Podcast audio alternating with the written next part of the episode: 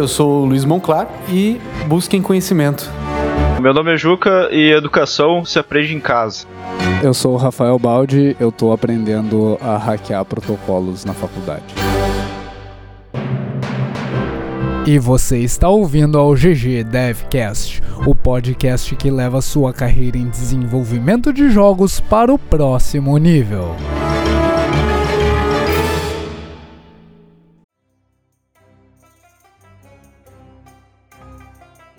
Juca, o que, que você trouxe pra gente essa semana? Eu vou dar uma dica, que é o site do Kaiser House. Como é que é? Kaiser House, Kaiser House. Hum, Eu não sei se, se é Kaiser que se pronuncia. Acho que Kaiser é, é alemão, né? parece. Ou sei lá, Viking, sei lá. Mas Jason Kaiser é uma das minhas referências de VFX, por isso eu tô recomendando ele. É aquele tipo de referência que a gente sempre vai atrás quando a gente tá procurando inspiração de. Principalmente de, de VFX, né? Ele trabalha na Riot, ele tá fazendo todos os efeitos visuais. Quer dizer, ele não tá fazendo todos os efeitos visuais, eu imagino, mas ele é um dos caras que tá fazendo os efeitos visuais do LoL. E ele tem um canal no YouTube, inclusive. Entrando nesse site, assim, é meio que um hub para todas as páginas dele. Aí ele tem um canal no YouTube que ele faz o. ele decompõe tipo, tudo o que ele tá fazendo no LoL, tudo da partícula que ele desenvolveu no LoL, como tá funcionando. Por exemplo, ele tem um que é um, um spear, que daí tem tipo o brilho embaixo dele, tem as partículas que tocam ao redor desse spear e tudo mais. Então é bem legal, assim, pra ver como é que ele soluciona esses, esses VFX. Hum, interessante. Interessante. Ele tem um Pinterest muito bom também. Inclusive, todos os pins que ele bota no board dele, eu vou atrás lá e fico roubando. Fico colocando no meu também. Ele deve achar muito estranho que tem um cara que toda vez que ele atualiza o Pinterest dele, ele vai atrás e copia tudo. Stalker. Stalker. É, Da, da onde Legal. que é o cara? Ele é americano? Jason Kaiser é americano, sim, Hum, trabalhando na Riot. legal. Legal. Massa a página do cara aqui, tô Tá vendo. vendo? É massa. Ele tá fazendo. Ele fez o Animal Jam também, que é um, um jogo tipo Club Penguin. Da, é da National Geographic, tá lá, na- Ah, é? tá lá Não na a base ver isso daí. da, da página principal dele, tem umas artes lá. É jogo, de, é jogo infantil, é pra criança, mas é bem bonito. Interessante saber que, que o cara saiu daí. É, o estilo dele é bem massa. Kaiser House. Geyser. Eu, eu entendi você falar Kaiser House. Aí eu. Tá, é alemão. Kaiser House. É, é alemão com certeza. Mas não, Kaiser, É, mas Kaiser é- House. Pois é, Kaiser. é porque House é, é, é casa em House, alemão, né? sim. Talvez eu tenha falado House mesmo, mas é Kaiser O cara, House. o cara foi House- esperto, fez um trocadilho. Não sei. É. É, Ele tem um monte de bichinhos na página também, é isso mesmo? é, que ele trabalhou no Animal Jam. também. É lá um embaixo. tem. jogo, um jogo pra National Geographic. É um jogo feito pra, pra crianças. Eu acho que ele trabalhou com conceito visual também. É. Ah, que massa, que massa. Tipo o Club Penguin, sabe? Ah, sim. Aliás, o Club Penguin acabou, né? Acabou o- a versão site, agora ele tá no, no mobile também. Ah, legal. Legal, não sabia dessa. Não também, é uma versão nova, agora Club Penguin Island. É um jogo bem, tá bem, bem massa, assim, tá bem polido, eu dei uma olhada nele. Mas enfim. E você, Monclar, o que, que tem pra falar hoje? Então, hoje eu trago a, a minha dica, eu trago Extra Credits, que é um canal no YouTube de uns caras que fazem análises excelentes sobre game design em geral. Eu já vi muitos, muitos vídeos deles, é, no começo, principalmente da minha carreira, quando eu precisava buscar coisas assim, é, que, eu- que eu tava procurando qualquer material. Até hoje eu assisto coisas deles. É, é um vídeo, são vídeos muito bem produzidos, sabe? Eles têm um artista que, que vai, vai desenhando coisas para cada fala interessante e tal. Isso ajuda você a acompanhar o vídeo, não fica só falação. É um fica, fica bem interessante, assim. Acho que vale muito a pena para qualquer pessoa envolvida com desenvolvimento de jogos, não é só só para game designers. Ahn, e aí fica aí, é uma dica da hora da semana. Oito ball. Eu, eu trouxe mais um livro, dado que a gente vai falar sobre educação, achei interessante uh, trazer uma fonte de conteúdo pra galera. O livro, ele é bem voltado para programadores, uh, ele é uma leitura meio pesada para quem não é da, da área. Se um game designer, um futuro game designer tiver interesse, fique à vontade, vale a pena, vale uh, o aprendizado. O livro é Algoritmos, Teoria e Prática. É um livro que foi escrito pelo Thomas Cormin, que é um, é um professor no Dartmouth College hoje. Ele é um, um cientista da computação. e a especialização dele é algoritmos. Uh, foi escrito também pelo Charles Laserson, se não me engano é assim que se pronuncia. É um outro cientista da computação, são quatro cientistas da computação os autores desse livro.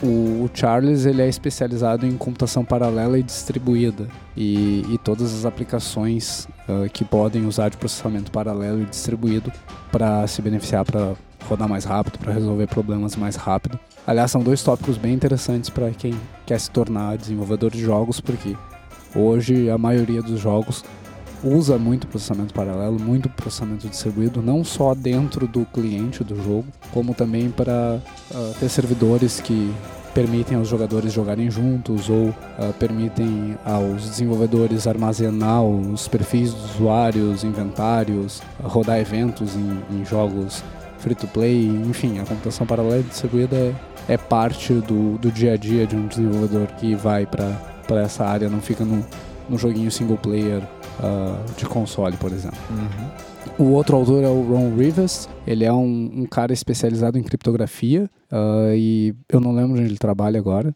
E o último é o Clifford Stein, que, que é um engenheiro industrial e cientista da computação. Ele, ele se especializou em, em operações. Então esses quatro caras se juntaram para escrever um livro sobre algoritmos que, que na minha opinião, são a base do, do aprendizado para qualquer uh, programador, porque os algoritmos são as receitas uh, que tu usa para resolver problemas. São formas que outras pessoas usaram, são fórmulas e que outras pessoas usaram para resolver os problemas delas. Os ingredientes nessas receitas são as entradas do teu problema, são a, o input dos, dos dados que tu tem no teu problema e o, e o resultado de fazer essa receita é a solução do problema, né? Então, Acho que é, é importante para qualquer programador ter um conhecimento amplo de algoritmos acima de, de entender de linguagem de programação, entender de ferramentas, entender de, de frameworks. O, os algoritmos são um modelo de, de resolução de problemas. E esse livro traz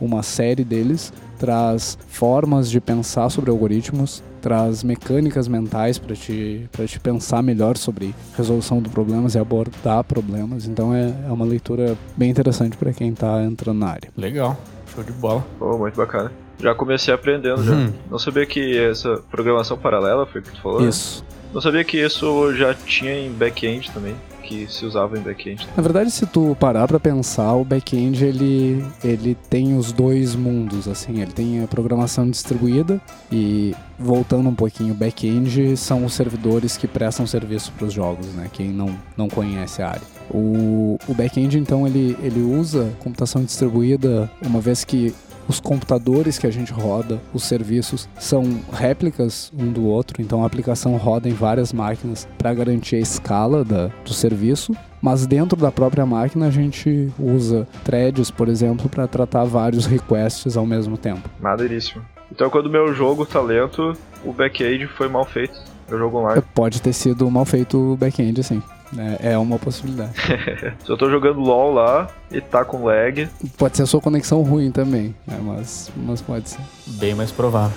Sim. Aliás, eu, eu, não sei em que pé Provavelmente anda é essa história, ruim. mas um tempo atrás a Riot anunciou que ia lançar fibra ótica nos Estados Unidos para melhorar a conexão dos jogadores. Caramba! A ideia deles era ter fibra conectando os principais prestadores de, de serviços, os principais uh, provedores de internet. E aí o backbone seria da Riot, uma vez que o teu tráfego chegasse nessa, nessa rede, não teria interferência de redes domésticas. Nossa! É uma rede privada da Riot simplesmente para garantir que o League of Legends está rodando bem. Eu não sei em que pé tá isso, isso é... Caraca! É bem interessante levantar para um próximo episódio. Olha só. Uhum. Vai, vai atrás disso depois. Balde, backbone, o que que é? Backbone, cara. Você quer... Você quer uma explicação curta ou, ou longa? Eu quero uh, mais explicado. Ih, então. É amanhã. O... O, o backbone uh, tem o, o, lado biológico, que, que é a coluna vertebral das pessoas, né? A tua espinha dorsal é o backbone. E, e no contexto das, das redes de computação, no contexto da internet, o, o backbone é essa, essa espinha dorsal. É, normalmente é a referência que se faz entre a, a comunicação entre os provedores de internet, entre os pontos de troca de tráfego. Então isso é o backbone, é a estrutura central que faz com que uma rede funcione. No caso da internet, a estrutura central que faz e, e permite com que a, a internet funcione. Legal, gostei da explicação. Mas e falando de explicação, como é que vocês aprenderam o que vocês aprenderam para fazer o que vocês fazem? Hum. Bem genérico assim. Bem genérico. Pois é. Aprendi tomando na cabeça diariamente e buscando sempre estar atualizado. Quer, quer dizer que se eu, se eu pegar um, um tijolo e ficar me batendo na cabeça, eu aprendo game design. Dependendo, acho que sim. E se eu bater na cabeça dos outros, os outros vão Foi assim que aprender. eu fiz. Peguei, mas não foi com tijolo, foi com um livro. Mas e aí, como é que foi esse processo? Como, como se deu esse processo pra ti? Então, é, eu comecei como estagiário é, em game design, sem saber nada de nada de game design, sabe? Eu tava no meu segundo mês da faculdade e eu consegui a vaga de, de estagiário só porque eu sabia escrever e falar inglês. E porque eu tava muito disposto a correr atrás também. O meu objetivo original nem era ser game designer quando eu entrei no curso, era, era ser modelador 3D. E aí, pro meu teste, Qual curso você fez, Mocar? eu fiz curso de tecnologia em jogos digitais lá na Universidade Positivo. E pro meu teste, os caras pediram para que eu escrevesse um game design document sobre um jogo que eles me deram um briefing lá. A primeira coisa que eu já pensei foi: que raios é um game design document? Que raios é um briefing? É, o briefing foi, foi uma breve. Boa. foi uma breve explicação, né, do que, do que deveria ter nesse jogo. Mas aí eu fui atrás, né? Foi meio que minha primeira, minha primeira quest, de, de- digamos. É, descobri o que que era um game design document. E a partir disso eu comecei a buscar qualquer coisa que dissesse respeito a game design. Qualquer conhecimento eu comecei a consumir. É, em uma semana eu tinha que, que produzir esse, esse documento de game design e eu tinha uma vaga ideia do que, que era, né? Game design. É, de- dentro do que eu podia, eu fiz o meu melhor e felizmente deu certo, né? E eu consegui essa vaga de, de estágio lá. Mas o teste real mesmo começou quando eu entrei lá. Ah, no começo, é, como eu falei, eu tinha uma ideia muito vaga sobre o que, que era essa disciplina mesmo, sabe? É, mas por ter uma oportunidade tão cedo, principalmente na faculdade, de entrar na indústria, é, eu não ia deixar isso passar, né? Porque eu poderia simplesmente não ter nenhuma outra oportunidade assim, sabe? Mas justamente por aceitar ela tão, tão cedo, veio uma pressão enorme também para eu buscar algum conhecimento para botar em prática, para eu me sentir menos perdido. E buscando esse, esse conhecimento, eu com frequência eu não conseguia encontrar alguma coisa sólida. É, e por um bom tempo eu fiquei bem frustrado, porque eu não conseguia entender direito como é que eu poderia botar em prática a minha própria profissão. Imagine isso. É, eu tinha vontade de, de largar às vezes, sabe? Eu queria, eu queria buscar, assim, entre aspas, um jeito certo de fazer as coisas, mas eu não encontrava. Eu queria métodos, mas eu não, entra- não encontrava métodos. É, daí o que eu fiz foi sair atirando para todos os lados, sabe? Eu comecei a ler livro, artigo, ver vídeo sobre game design, ver análise de jogos, é, analisar os jogos que eu tava jogando, tentando ir além daquela minha visão de jogador, sabe? Enquanto no trabalho eu ia dando a cara a tapa, sabe? É, tinha, tinha a prática no trabalho e a teoria em casa. Mas e como é que eu, como é que eu fazia para validar tudo isso que eu tava lendo, sabe? Aí eu tinha que fazer na prática, sabe? É, eu tentava botar isso à prova lá no, no, no trabalho. É, um outro exemplo para fazer isso seria participar de game jam, sabe? Para testar esses conceitos, para testar essa teoria que você tá, que você tá lendo. Eu acho que grande parte dos game designers deve se sentir meio como um, um desbravador, assim, trilhando meio que um caminho próprio. É, é muita coisa subjetiva, é difícil de você encontrar coisas sólidas, um caminho para você trilhar. Isso no começo pode ser bastante pesado para um GD, um GD de, de primeira viagem, assim, sabe? Porque, sei lá, às vezes você pode encontrar um artigo que está falando sobre free to play, falando sobre práticas a serem usadas para um certo público-alvo, e na sequência você encontrar um outro artigo também sobre free to play que contradiz completamente o que o anterior disse. E aí, como é que você vai, vai saber em quem acreditar, sabe? Eu acho que a, o ponto aí é que você não precisa necessariamente acreditar em um ou outro, sabe? É, os dois artigos eles vão conter conhecimento valioso, que aí que é o ponto de ir atirando para todos os lados, absorvendo qualquer conhecimento. E o que você tem que fazer com essa informação é responsabilidade tua, sabe? Você tem que é, começar a desenvolver esse senso crítico para discernir ali o que, que faz sentido, principalmente no teu contexto do teu jogo. É, existem sim coisas universais, né? Não, não necessariamente subjetivas, mas mais objetivas assim em game design, é, como sei lá, você vai aprender como fazer uma curva logarítmica, você vai aprender é, fórmulas, você vai aprender a mexer no Excel. Isso é conhecimento objetivo, isso não vai mudar de repente. Mas é, boa parte da disciplina, assim, de, de como aplicar esses conhecimentos, vai caber a você, junto com esse conhecimento subjetivo, a ver com o seu, seu jogador e tal. Para mim, o game designer, ele é, é, uma disciplina meio que, que nem o, o, futuro é pro mestre Yoda, assim, ele tá sempre em movimento, sabe? O, o mestre Yoda vai, vem e fala assim, Always in motion, the future is. então, tipo, pra mim, game design é isso, sabe? Ele segue, ele sempre segue umas tendências, assim, novas descobertas, novas adaptações que fazem o que era um sucesso certo ontem é, ser uma falha absoluta amanhã. Imagina hoje a gente lançar um jogo é, com o mesmo modelo de negócio do World of Warcraft. A gente ia cobrar pelo jogo e depois a gente ia cobrar a mensalidade dos jogadores. É um tiro no pé, basicamente. Entendeu? É, o importante aqui é que, assim, consumindo todo esse conhecimento, é, eu tinha bastante, bastante fontes para aplicar nesse meu dia a dia. E isso foi e ainda é um processo de muita tentativa e erro. E é aqui que entra o que a gente já falou no, no outro episódio, que é indispensável, que é a iteração. Uhum. A, daí a teoria, toda essa teoria que eu, que eu encontrei, eu sempre considerei, eu sempre considero a teoria como um acelerador, né? É um compilado do que o autor fez sobre tudo que, que é importante que ele aprendeu sobre um certo assunto X que ele está falando sobre, sabe? Mas para você conseguir entender de fato o que, que esse autor está dizendo, eu acho que é indispensável ter um meio prático. Primeiro, para validar esse conhecimento, e segundo, para fixar melhor ainda. Tipo, quiçá ainda aperfeiçoar esse conhecimento. De repente, aplicando ele, você descobre alguma inovação e melhora lá o modelo de negócio do World of Warcraft. Aí surge um free-to-play. Daí do free-to-play surge uma nova evolução que a gente ainda tá por ver, sabe? E, e por aí foi, assim. para mim foi, foi, foi um caminho bem baseado em tentativa e erro, saca? Legal. E Juliano, como é que foi para ti essa, essa história toda? Como tu virou artista técnico? Só queria complementar um pouco, pegando esse gancho do Monclar aí, ainda, do... É é, deve ser difícil de ter validação nessa, nessa parte, né? É, é diferente, pensando num paralelo com uma prova de matemática, por exemplo, que tu vai faz um cálculo, e aí depois de ter feito aquele cálculo, tu chegou na resposta certa e todas as outras respostas estão erradas, né? Na, uhum. Imagino que na, na ma maioria dos exercícios de matemática. Eu tava pensando que aí tu falou que a validação desse conhecimento é mais, é, é mais provável que vai acontecer quando tu tá desenvolvendo o jogo e tá vendo que aquele conhecimento que tu aprendeu tá funcionando no jogo que tu aplicou, né? Isso mesmo. Eu tava lembrando agora de um jogo que é um dos meus jogos preferidos, assim, que ele tem uma mecânica mecânica muito bizarra. É um jogo muito antigo, assim, e, e é no início do 3D, assim, dos jogos. Aí tu vê que esses caras começaram a explorar um monte de coisa. Umas ficaram, né? Ficaram, viram que funcionaram e ficou. E outras foram descartadas porque era uma. E tem uma que.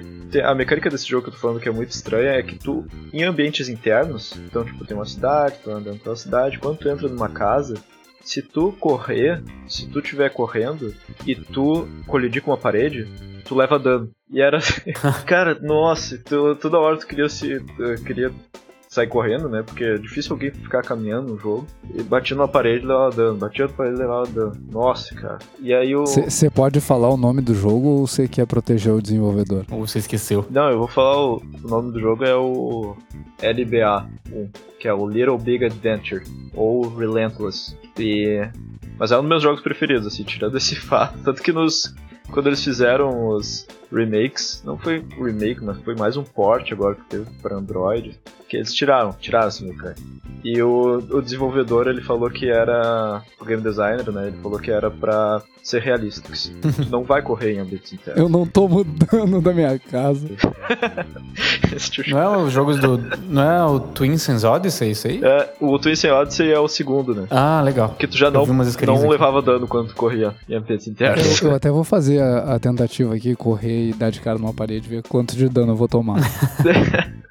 é, provavelmente tu vai levar dano. É realista, mas não quer dizer que funciona no jogo. Né? Aí, sobre isso de iniciar na, iniciar na indústria de jogos. Eu acho que a pessoa que está começando assim, ela pensa, a primeira coisa é, tá, vou começar na indústria de jogos. O que que eu, que que eu vou fazer, né? Será que eu começo fazendo um curso de jogos? Eu não tenho a resposta para essa pergunta, até porque eu não fiz curso de jogos, eu não sei opinar sobre isso. Eu fiz um curso de design gráfico e eu quero ir mais assim para um caminho de fazer curso superior ou não fazer curso superior. Polêmica. Eu acho que é pra... depende do perfil, sabe? Uhum. Para mim funcionou muito bem o curso superior, mesmo tendo muito conhecimento dele que que eu não uso no meu dia a dia e a maioria do meu conhecimento uh, foi obtido mesmo no, na prática, né? no trabalho. Mas assim, acho que é uma ponte importante, sabe? Eu quero ouvir o argumento de vocês também sobre isso, acho que é, um, uhum. é uma discussão bacana pra gente ter. Mas no ensino superior, para mim, eu aprendi muita coisa uh, sobre fundamentação visual, por exemplo, para design gráfico, né? Eu vou falar so mais sobre o caminho de artista técnico mesmo, ou para mais para essa área de arte, né?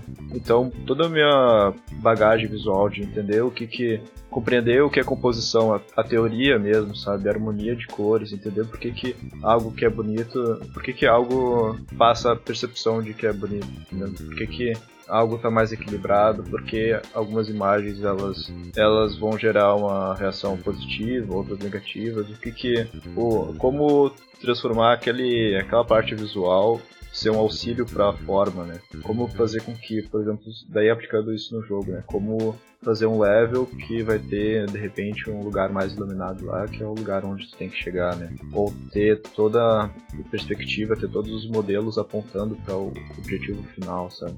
E esse tipo de coisa, aí a fundamentação da estética, para mim no curso foi super importante e funcionou também como ponte, né? Porque, inclusive, eu comecei na indústria de jogos mesmo, uh, eu conheci a Aquiles pela, pelo curso superior, né? Foi a presença do estúdio na faculdade também, dando pessoal indo lá dando palestra, ou conhecendo, ou estando junto com os meus colegas, e isso também eu acho importante, uh, o ensino superior como um lugar onde vai ter uma atmosfera pronta para o ensino, sabe? Pronta para a educação, as pessoas todas vão estar interessadas em aprender aquele assunto.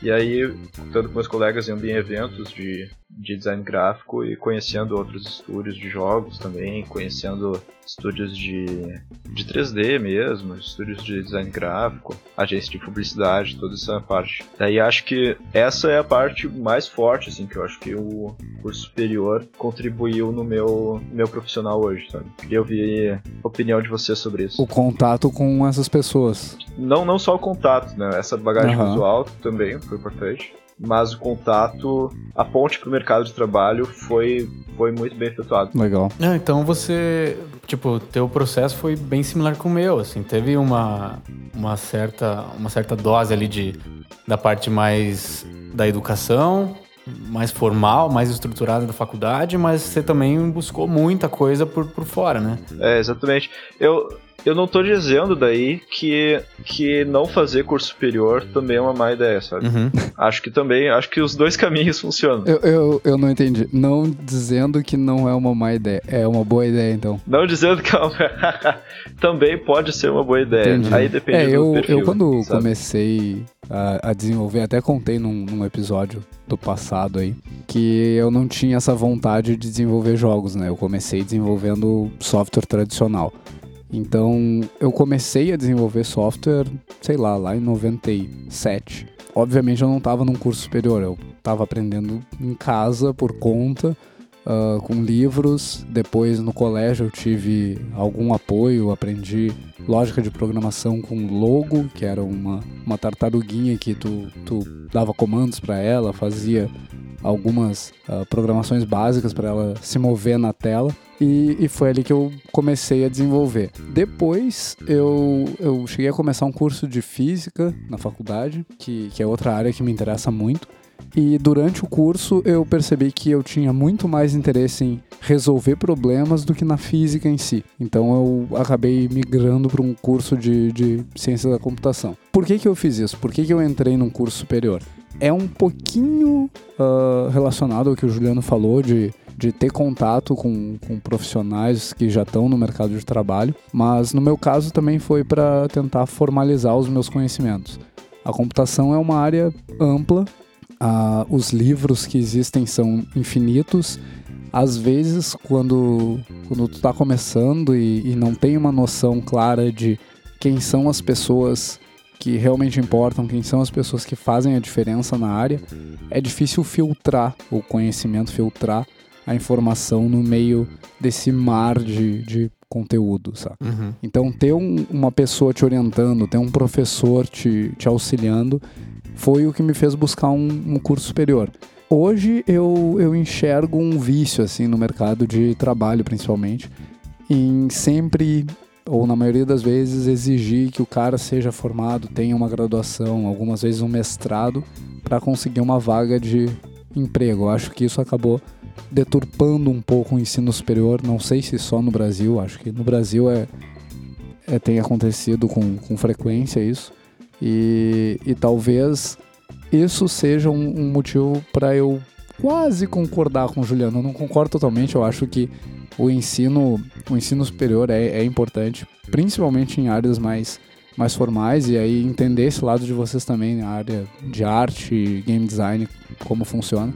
Talvez não seja tão importante quanto é na computação, mas o que eu enxergo de relevância num curso superior é o contato com pessoas mais maduras e que têm interesse nas mesmas áreas de conhecimento que tu. Então tu consegue absorver informação, absorver conhecimento mais rápido do que tu faria se estivesse fazendo sozinho. Eu acho que curso superior é ajuda principalmente na, na estrutura, na minha, no meu ponto de vista, sabe?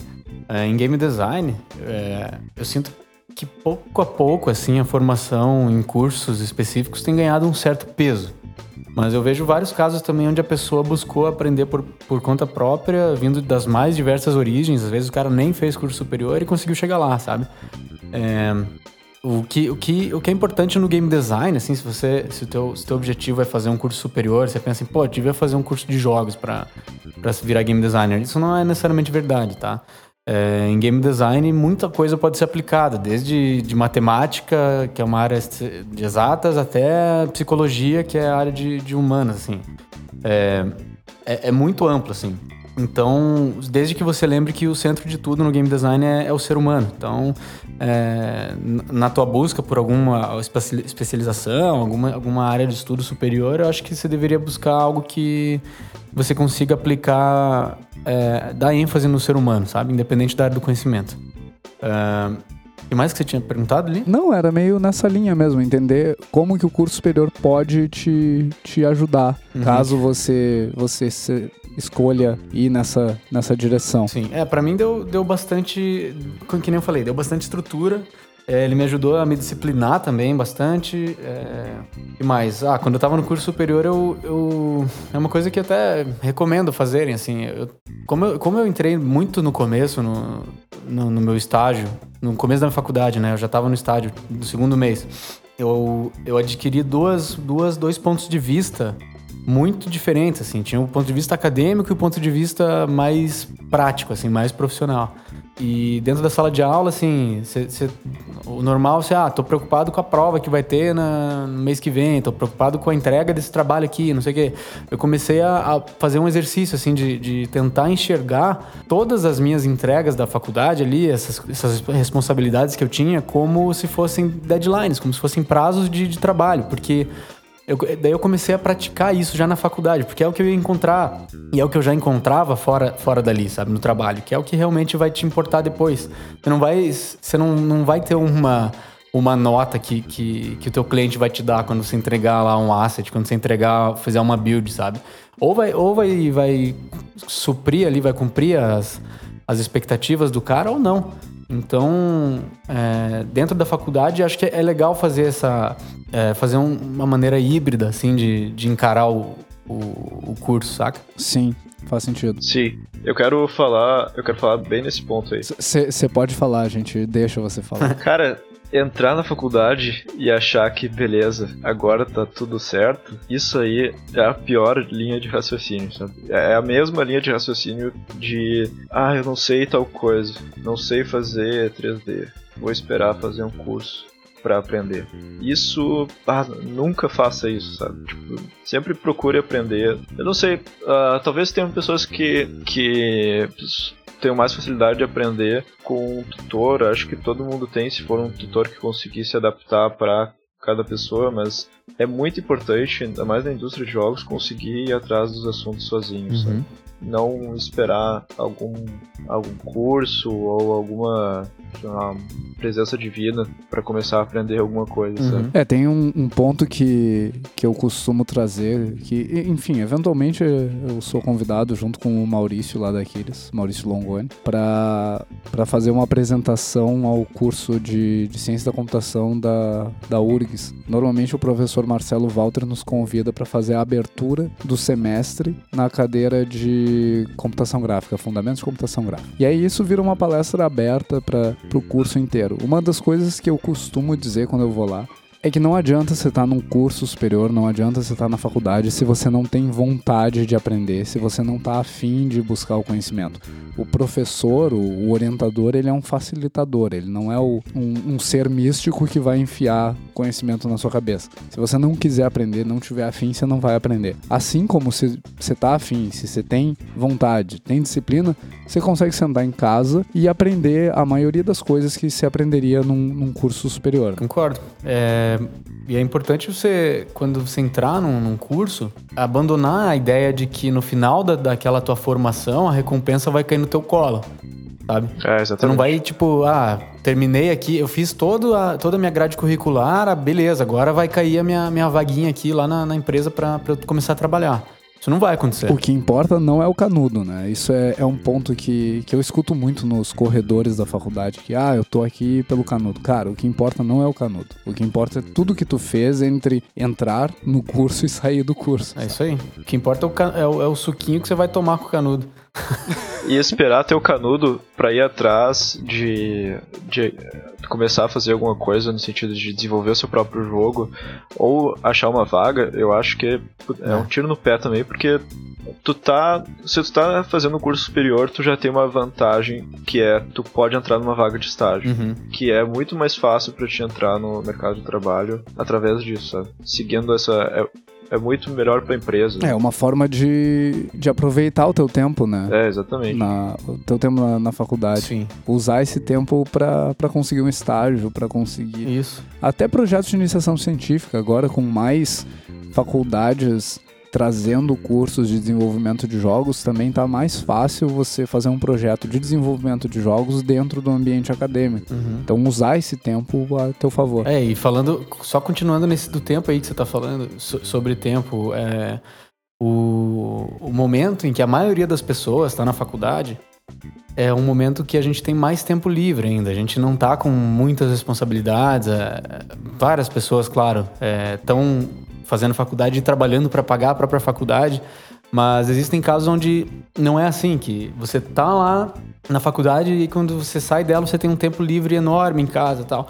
Não desperdice esse tempo, sabe? Tipo, é, busca é, se aprofundar no conhecimento que você tem na, na sala de aula nesse teu tempo livre, busque é, executar projetos, fazer, como o Baldi falou, de, de alguma coisa de iniciação científica, procurar um estágio. Não deixe esse tempo passar, sabe? Porque você não vai ter essa oportunidade de volta. Você não vai estar tá, é, vivendo no meio de várias outras pessoas que estão com as mesmas é, aspirações que você, indo para o mesmo objetivo que você e também estão com tempo livre, sabe? Eu já vi várias vezes em faculdade. Aqui eles é um, é um é uma empresa, não é? Não, não surgiu numa época também de, de, de, faculdade, se eu não me engano? Pois é, eu conheci o Maurício, eu tinha acabado de entrar na, na ciência da computação, ele estava entrando na ciência da computação também. Então, Sim. se eu não tivesse ido para o curso superior, eu não teria encontrado o Maurício, não teria conhecido o pessoal da Aquiles, provavelmente não estaria desenvolvendo jogos, ou talvez tivesse demorado mais a entrar na, no mercado. Sim, e se, se não tivesse acontecido esse, esse interesse das pessoas envolvidas na Aquiles, se o tempo delas tivesse sido gasto é, simplesmente ali no lazer, jogando, meu tempo livre de tarde, ah, porque eu tô de boa já, porque só se eu fizer a minha grade curricular é, já vai ser o suficiente. Aqui eles nunca teria sido criada, sabe? Nunca ter, a gente não teria uma empresa tão grande, tão importante assim no cenário nacional.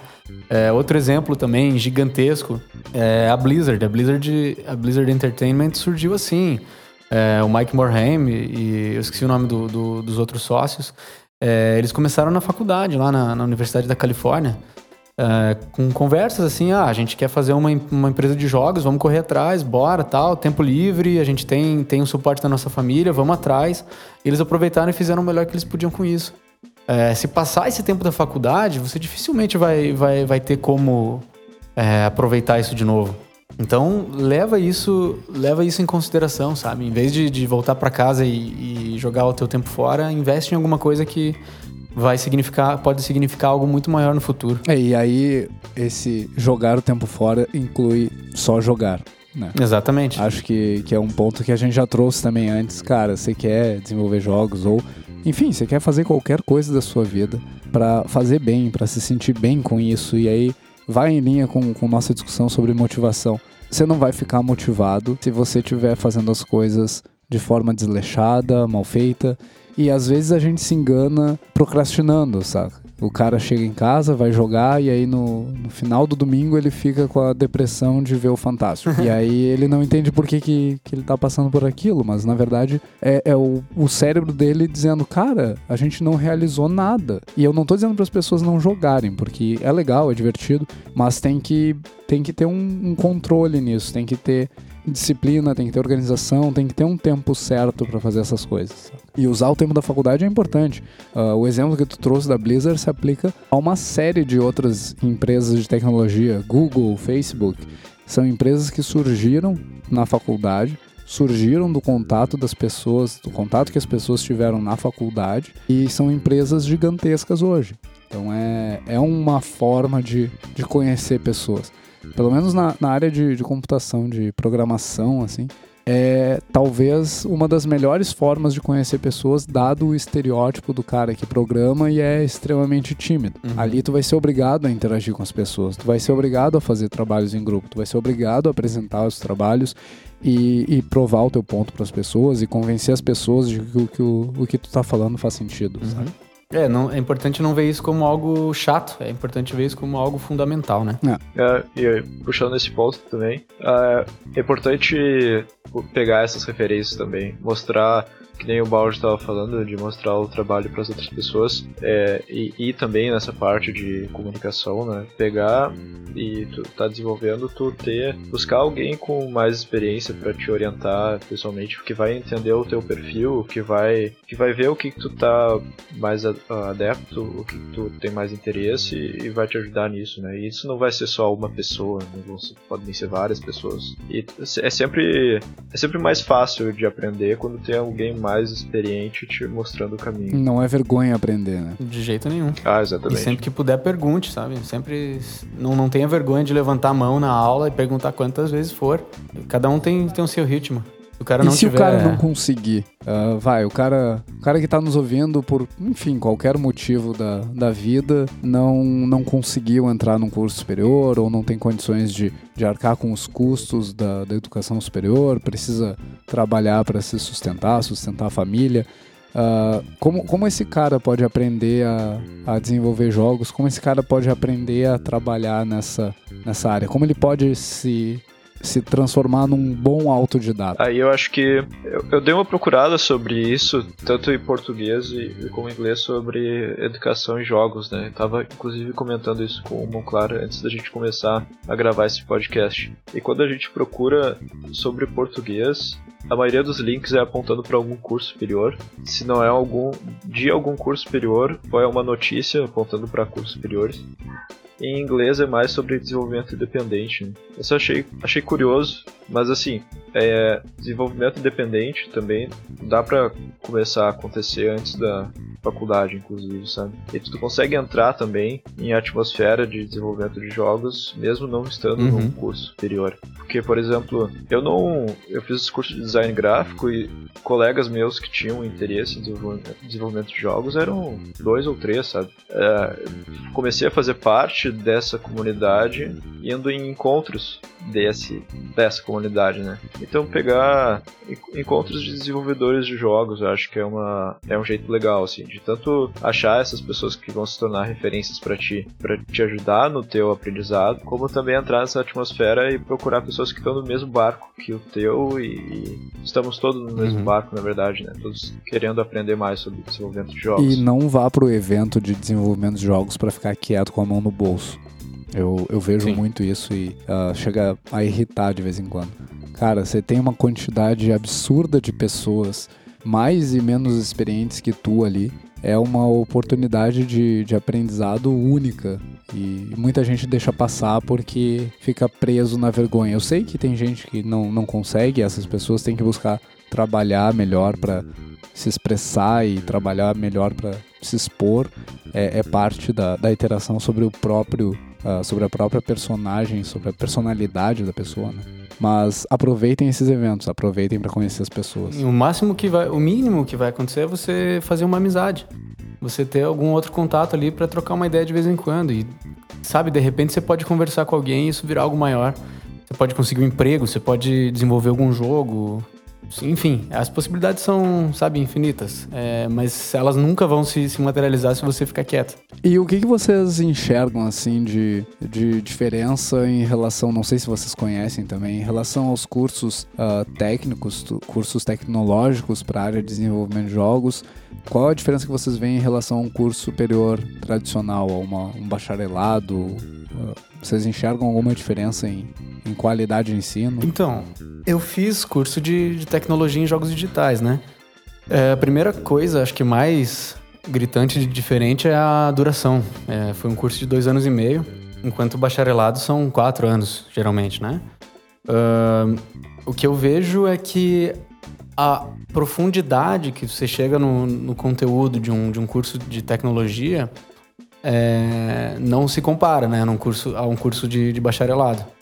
Mas dentro do, do, curso de jogos digitais eu pude ter um panorama, assim, uma visão, uma pincelada de, de, todos os, de todas as áreas dentro do desenvolvimento de jogos, sabe? Desde áreas práticas até a área de produção, de, de em termos de gerente de projeto, é, tive um pouquinho de coisa de som, de tudo, assim, um pouco, um pouco de qualquer coisa, um pouco de cada coisa, no caso.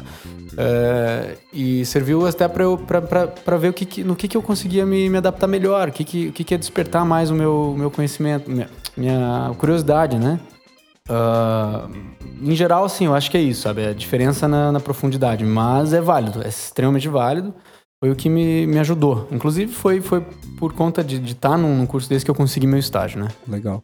Juliano, e a sua opinião sobre isso? Você conhece cursos uh, técnicos? Conhece uh, algum curso que, que vale a pena trazer como exemplo? Eu não, eu não conheço, não tenho como falar nesse ponto. Mas eu entendo muito bem o panorama que o Monclar trouxe dessa visão horizontal, que eu acho que é algo extremamente importante para todo mundo que está desenvolvendo jogos. É, é, entender um pouco sobre cada área e como cada área funciona. Mas, mas eu não teria como, por exemplo, fazer um paralelo com o meu curso, porque eu não, eu não, não tive nenhum contato de nenhum jeito com esses Sim. cursos de jogos. É, eu tive contato com alguns. Uh, e todos eles, uh, o que eu vi de diferença em relação ao, ao ensino superior, ao ensino que, que eu tô tendo na faculdade ali, é realmente a, a profundidade dos conteúdos, mas ao mesmo tempo eu senti um, um, foco muito grande no mercado de trabalho. As pessoas não, não aprendem hum, é a, só o fundamento daquilo. O fundamento é dado superficialmente, na maioria das vezes, mas a, o ensino da aplicação daquilo é, é reforçado. Então o cara vai para Unity fazer um jogo, não vai ficar só na teoria de como programação funciona, como é engenharia de software. Ele vai aplicar praticamente os, os conhecimentos que ele obteve no curso. Acho que para mim é a principal de diferença disso. Uhum. É, isso é muito bom. Sim, certeza. Eu ia comentar que tem uma galera que entra, que entra com aquela clássica ideia de que vai fazer, vai ficar jogando a faculdade inteira, né? Isso daí tem que, acho que é quebrado nos, nas primeiras semanas, nos primeiros dias, né? vou te dizer que não. Tem, tem a galera que vai jogando a faculdade inteira. É, eu vou te dizer, tinha uma galera na, na minha, na minha sala que levava lá o, o, o Dotinha instalado no, no pendrive, o CS instalado no pendrive e ficava lá no canto.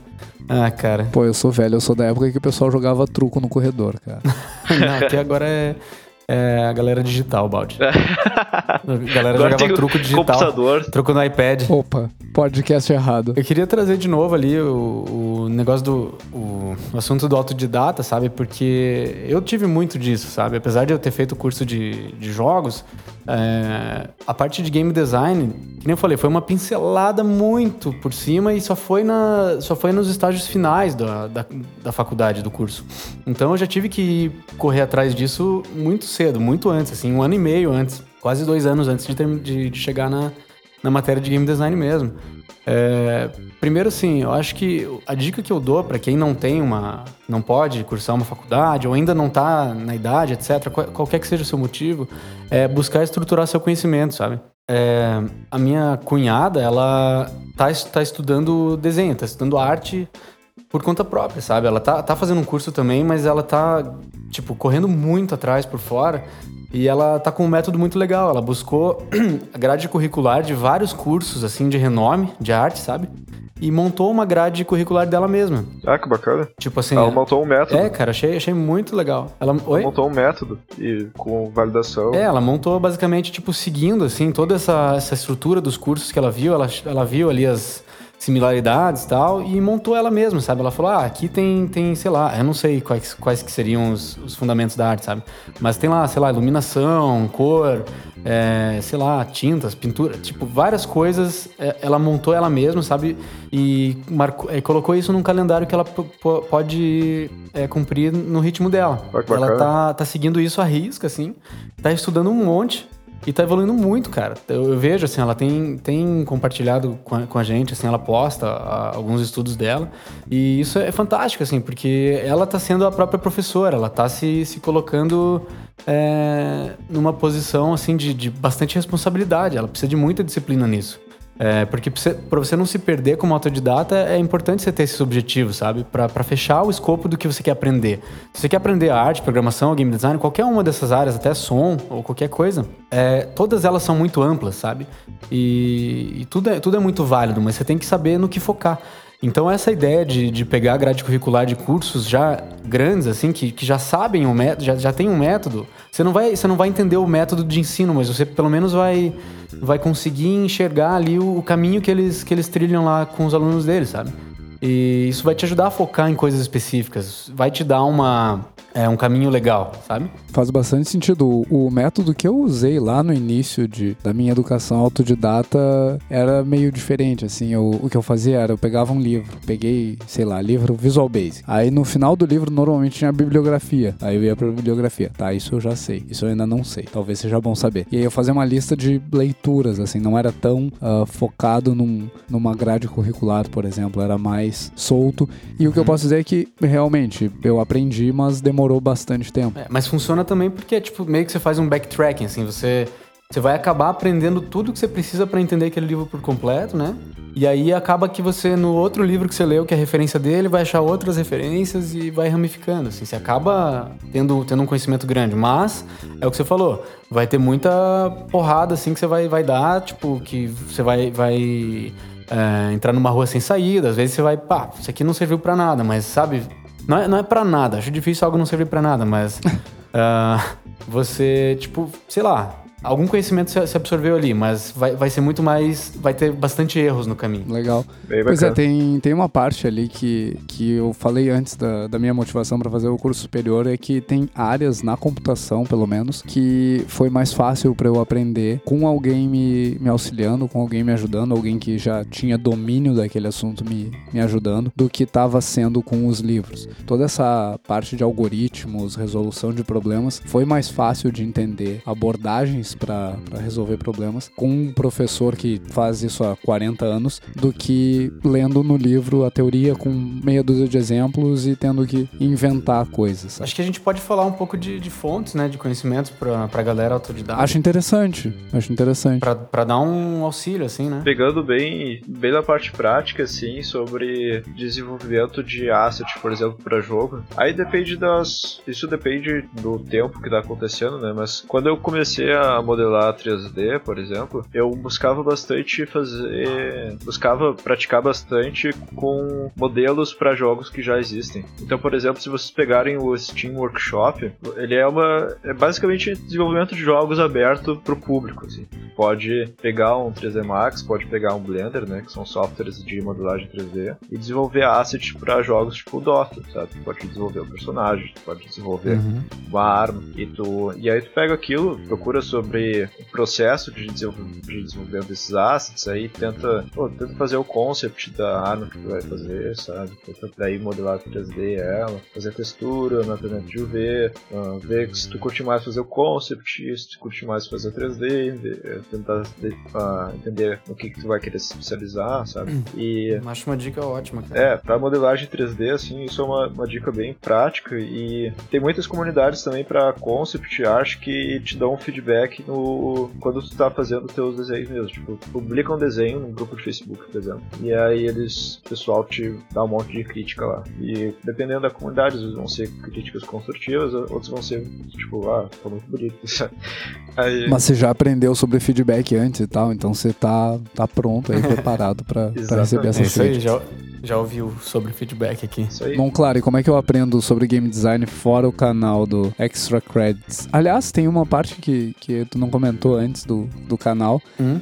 Eles fizeram uma série de vídeos sobre história também, uma vez que eu achei super interessante. Sim, eles estão com essa série agora. É, não é focada né, em game design, né? Ah, também é super legal. É, eu não. Eu não... O que, qual vídeo que você viu desse? Eu vi quase todos. Da hora, então você pode falar melhor, porque eu ainda não Mas, vi nenhum desses. mas é, o meu. O, o que eu achei legal é que eles mantiveram aquela linha de ensino que eles tinham na série de game design pra falar sobre história da humanidade, Uhum. sobre vários ah, momentos históricos. Assim, então é, é bem legal de, de aprender, é bem fácil de, de entender, é um conteúdo fácil de absorver. Uhum. E eles resumem bem os eventos ali. Ficou bem interessante. Legal. Pra aprender sobre game design, é, que nem eu já falei antes, é, qualquer conhecimento que for que você conseguir aplicar mais para um lado mais humano é válido. Mas acho que assim, mais específico de game design, tem vários livros que eu posso recomendar. Um deles é Arte do Game Design, do Jesse Shell. Foi um dos primeiros livros que eu li. Ah, e um dos. que ainda é um livro excelente, assim. Ele, o jeito que ele explica é muito bom. Ele dá vários exemplos. Ele te coloca, assim, ele te, te dá um contexto muito bom. Ah, outro livro também que abriu minha mente bastante quando eu li foi o A Theory of Fun. Eu não sei se ele tem versão brasileira, é, mas é do Ralph Coster. É um livro. Esse aí eu, eu aposto que você não sabe onde tá o seu livro. Tá com você? Ah. então, tá comigo ainda, cara. O dia que você me Beleza. convidar pra ir em Curitiba, eu te devolvo. Tranquilo, tranquilo. Eu já li ele. É, é um livro muito bom. Ele é muito, ele é curtinho, sabe? Mas ele tem conceitos. Ele é muito bem escrito. É, o Ralph Coster, se eu não me engano, ele participou do desenvolvimento do Star Wars Galaxies. É um MMO que já não, não existe mais, mas ele tinha sistemas fantásticos. Ele dá, ele faz é, analogias, ele faz algumas comparações quando ele explica esses conceitos, com as coisas que ele já criou. É esse que foi uma palestra da GDC que virou um livro? Eu acho que sim, eu não sei. É que tem a do Chris Crawford também. Mas, enfim, é, o regras do jogo também, é o Rules of Play, ele tem, ele tem a versão brasileira que foi dividido em vários volumes. É, também é ótimo para referência. Os autores do, do Regras do Jogo são é o Eric Zimmerman e a Kate, Katie Salen. Aí tem o Game Feel, que é do Steve Swing, que também é super legal, porque ele dá ênfase no, no feel do jogo, tipo, a, a sensação virtual de estar controlando seu personagem. Ele descreve, assim, muito bem sobre, tipo, o peso que você vai sentir, mesmo que você tá com o controle na mão, mas como é que você consegue sentir que aquele personagem ali que tá na tela tem um certo peso, você começa a sentir ele de fato, assim, mesmo sem estar sem tá segurando ele na sua mão física, assim. Aí tem livro, um livro mais avançado também, que é o Game Mechanics Advanced Game Design, do Ernest Adams e do Joris Dormans. Esse aqui é fenomenal. E o Game Design Workshop também, que é um, é um livro bom pra entrada, porque ele dá vários exercícios. É da Tracy Fullerton. São, são exercícios muito bons de fazer, desde análise de, de alguns jogos até criar algumas coisas mais simples, alguns protótipos. Ah, outras coisas que eu, que eu recomendo demais é você ler a Gama Sutra, né, o site, que tem vários artigos muito legais. Não só de game design, né? Tem de todas as áreas. Tem, tem de programação, arte, som, produção, enfim, tem, tem tudo ali, muita coisa. Inclusive lá tem, tem várias vagas de, de trabalho também, de emprego, pra de repente você procurar se você não sabe. E também o GDC Vault, que é o, a biblioteca de, de vídeos da GDC, que se você tiver o, o acesso, o pass, né? Se você comprou e, e participou de alguma GDC, você tem acesso completo, né, a toda a biblioteca. Mas se você não tem, eles têm uma parte grátis que, que disponibiliza vários vídeos que são extremamente interessantes. Tem muito conhecimento massa Massa pra caramba lá, vai abrir a cabeça de vocês. Legal. Olha aí, Acho é essas dicas estão muito boas. Eu vou querer. Tu vai, eu vou deixar esses links aí que eu vou querer ler todos esses livros aí. Tá bom. E Juliano, como é que eu aprendo a, a fazer arte técnica? Ou arte em geral? Acho que tu tem um, um conhecimento, assim, de, de arte também. Pra quem tá começando a Tech Art, tentar entender o que que ela vai querer se especializar e o que que ela vai querer, o que que essa pessoa vai querer. Ela tá querendo trabalhar com Tech Art pra ter que tipo de resultado, entendeu? Se ela tá querendo trabalhar pra fazer partícula, pra fazer VFX, ela tá querendo trabalhar pra fazer shader, né, que são os programas que vão rodar na placa de vídeo. Se ela vai querer trabalhar com pós-produção, né, daí também puxando um pouco de shader. Se ela vai querer trabalhar desenvolvendo ferramentas para outros artistas, aí tudo isso vai se ramificar para uma área de conhecimento bem específico, assim, sabe? É isso. Primeiro, aprenda o que, que você quer fazer. Beleza. Ah, já para computação e, e aí principalmente quem quer virar um programador de jogos, tem um, uma fonte que, que para mim aborda todos os conhecimentos que tu precisa buscar se tu quer te aprofundar na área. Tem um cara, eu não lembro o nome do cara, mas eu vou deixar o link aqui. Ele criou um repositório no GitHub e ele mantém uma lista, como, como a tua cunhada tá fazendo, é, ele montou como se fosse um curso de graduação e cada etapa desse, desse curso ele traz uma série de livros relevantes e a ordem na qual tu deveria tentar ler eles para ter a base de um pro outro. Ah, isso é massa. E é, é genial porque ele traz os livros mais relevantes, não só de desenvolvimento de jogos, mas de programação em geral. Ele traz quase todos os livros de, de programação C que existem relevantes. Tem vários sobre engenharia de software, que é um tópico bem importante para quem quer trabalhar com, com desenvolvimento. Então eu vou deixar esse link aí que para mim é o, é o resumo do que você tem de conhecimento para virar um programador de jogos. Até eu vou, vou virar assim. Olha aí. Massa. Aliás, ah, lembra do, do Dalmolin, né? Sim, O, o Dalmolin tá aprendendo a programar, cara. lembra da mulher. É mesmo? Le- lembra, né? Não sei, né? O cara vai pra longe e tal. Mas o, o Dalmolin tá aprendendo a programar. O Dalmolin, Da hora. quem tá nos ouvindo não sabe, mas ele é um game designer lá na Kiris. E, e agora tá aprendendo a programar. Ele tá vendo uns vídeos que eu indiquei pra ele do Coding Train. Legal. O cara é super didático e ele ensina a fazer programinhas em minutos, assim. Cara, isso é massa. Me passa aí também, então. hein? Vou passar, vou deixar o link aí também. A ideia do cara é tipo, se dá um desafio, eu tenho 10 minutos pra fazer um Pong. E aí ele vai lá e programa um Pong em 10 minutos. Caraca. E é fantástico, o cara é muito didático. Isso é bom, cara. É, isso me lembrou que eu tava, eu tava aprendendo um pouco de Python um, um tempo atrás, um bom tempo atrás, que eu tava empolgadão pra aprender. Aí eu achei um site chamado Learn Python the Hard Way. Nossa, que Nossa, motivador. já viu cara. isso? Eu, eu tô ligado com o site. Mas é, é legal, cara, porque é meio que o Dark Souls, assim, do, do professor, saca? Ele te coloca dentro de uma. De um, de um. Ele tem o curso dele, assim. E ele não fica te dando. Ele não, te fica, não fica pegando na sua mão pra você aprender as coisas, sabe? Ele fala assim. É, você, vai, vai executar essa lição aqui e eu tenho certeza que no final dela você vai lembrar como fazer isso e vai ter de fato aprendido, você não vai decorar. Aí ele fala assim: ah, você vai ter que abrir o terminal e aprenda a, a navegar dentro dele até chegar na pasta que você criou aqui, o repositório do seu, do seu projeto. Aí beleza, daí tipo, ele te dá os passos, sabe? Mas ele não te deixa completamente isolado, mas ele também não fica, tipo, é, dando o passo a passo, assim, sabe? Pô, que legal. Isso é muito legal. Isso é bem Vai, legal. É, massa. legal ver que, que tem gente que não é de programação aprendendo com, com esse site. É bem legal site. Juliano, já que você falou pouco, fecha tudo aí pra gente. Ah, sabia. Então, educação iniciando na indústria de jogos. É, Eu queria pegar e falar sobre o ensino superior, que foi uma coisa que a gente falou bastante. A gente vai fazer ensino superior ou não? Acho que pra mim ficou a parte de sim e não. Depende de você. Faça, se você quer, se você acha que o ensino superior vai ser uma um, se você tá precisando, ah, é difícil de achar a palavra. Se, se você acredita que vai te fazer bem, faça. Mas isso é pra qualquer coisa, né? Menos drogas. Não, não faça. Não não use droga. Ah, Mas não é porque você acredita que vai fazer bem que vai fazer bem, né? é. É, é verdade, é verdade. Curso superior. Para alguns perfis funciona. Acho que para a maioria dos perfis é bom ter entrar naquela atmosfera e, e ter alguém te te orientando e tu conseguir tirar dúvidas e tu aprender, mas não deixa tudo na mão do ensino superior ou não deixa tudo na mão de alguém que está tentando te ensinar. Você vai ter que aprender, é um processo iterativo, né? Que nem a gente já falou em outros episódios, mas eu quero dizer que não é nada passivo. Não vai sentar numa sala de aula e vai absorver o conteúdo fazer do nada. Fazer jogos tem que sentar na frente do computador e desenvolver o jogo, ou fazer jogo tabuleiro tradicional, mas sentar e fazer. E acho que é, essa é a dica pro aprendizado. Legal. Eu vou parafrasear o, o nosso conhecidíssimo ET Bilu. Busquem conhecimento. e mais, levem conhecimento também. Ah, o aprendizado, como o Juliano acabou de falar, ele é uma via de mão dupla. Uhum. Tu senta e absorve o que o professor tá te trazendo e no momento que tu vira o professor, no momento que tu tá levando esse conhecimento, tu também tá aprendendo. Então, aproveitar essa oportunidade, aproveitar o conhecimento que tu tem a mais que outra pessoa para ensinar essa pessoa e também aprender no processo. Acho que é a minha dica final aí. A minha, minha dica final é trabalhar bem na sua comunicação. Como game designer, você é um comunicador acima de tudo. Você também conte com a sua própria percepção, porque no fim das contas, jogos são, são feitos para serem jogados por outros seres humanos.